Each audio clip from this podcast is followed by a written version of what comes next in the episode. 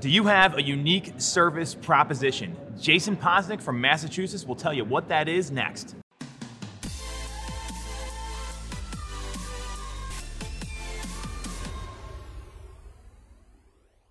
So I'm here with my good friend, sales manager for the only real estate team in Massachusetts that Let's matters. go. Also New Hampshire with the Chinati Group. Yep. Jason Posnick, and we're sitting here at the Tom Ferry Success Summit right now, and Mm-hmm. Tom was on stage and he said this, and it really hit home for both of us here, knowing that we work with teams and we're instructing our agents on what to do.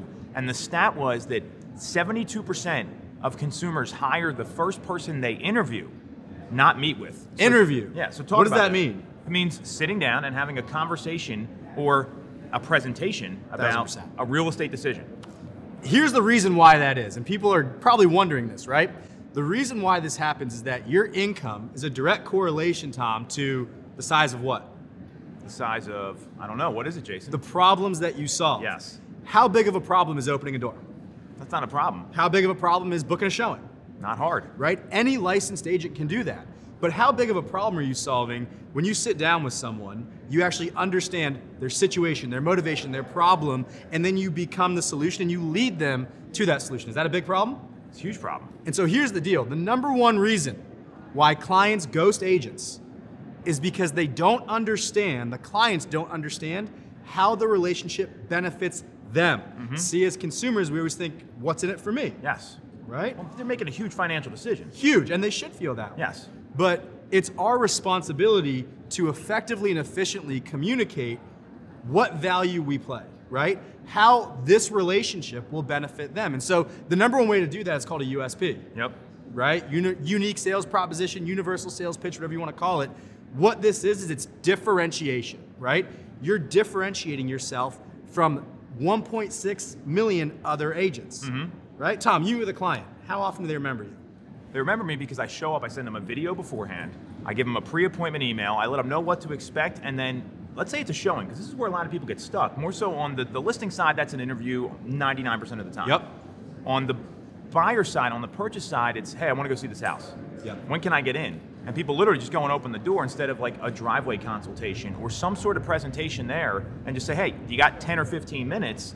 I want to walk you through how the process works and how I can help you with this Yes. really stressful decision. And that driveway consult, that consult, that interview is how you're going to win them. And now, you just what you just talked about was awesome, right? By sending that video first, you're priming the pump. Yep. You're getting them ready to say yes, to choose you. The best way is using what's called an elevator pitch. And as an agent, you should have probably 5 to 10 elevator pitches in your back pocket. Why you should meet with me. Here's a great lender to work with. Here's an inspector, here's an attorney, whatever, right? So when you're creating your elevator pitch, step 1, create a hook. Familiar with that? I think we did one at the beginning of the show. I think we did. So the hook is presenting a problem. Step two is you've got to amplify that problem. You know how we do that, Tom? Tell me. So the best way to amplify a problem is to tell a story about someone else who's gone through it and then use facts and data. The reason stories are powerful is that they're relatable, right? Yep. Sales and real estate is human. And so if I can tell a story about another human, well, reasonable person theory helps them buy in. Step three is you've got to provide a solution. And then step four is a call to action. So for example, Tom, if I, we're gonna role play. Let's do it. So you're my client and I'm gonna introduce you to a lender. Okay. okay? Sure. So I'm not gonna say, are you pre-approved? Why not? Because that's a yes or no It's a question. yes or no question. It's a close ended. I'm gonna say, Tom, I know you mentioned, you know, this house is five hundred thousand dollars, and that you're gonna be getting a mortgage for this. Who's helping you with that? You know, I talked to somebody, but I can't even remember their name. No. way. so you probably don't. They probably didn't go very well no, either. no. Tom, let me ask you this. Aside from purchase price, would it be helpful to you to understand the monthly payments and the closing costs, and then how that correlates to a purchase price? How helpful would that be? Well, that'd be super helpful. Yeah, I don't know. I don't even know how much this is going to cost. Tom, so I work with clients all the time and they tell me they're pre approved or they're not yet and they've got this number, but they don't actually understand what that means in real life monthly payments. And so, actually, a client the other day, Lisa and Steve, we linked them up with uh, Rick over Oh. at Premier Mortgage Lending. We actually ended up dropping their purchase price by about $50,000. But now they've got more money to go on a vacation after they buy a home. How's Sounds that great? sound? Yeah. Good? It'd be great to get away after all this is over. Exactly. So Tom, I Steve's awesome or Rick is awesome. What time today would be best to hop on a phone call? Now, if you can call me in like 20 minutes, I'm free right now. Let me go link up with him right now. I'll give you a call back. We'll do a little three-way. Sound good? Sounds great. Now here's the deal. A lot of you probably schedule lending consultations by sending an email, right? Yes. hey, Jason, this is Tom. He's a Yeah, lender. meet Reach so and out. so. Yes. Bullshit. Cut that out, right? Give that white glove, that VIP service. If you can control the engagement and facilitate the fact that that call happens, well, now you make sure it happens. Now the client's more comfortable, and you're going to learn so much on that call.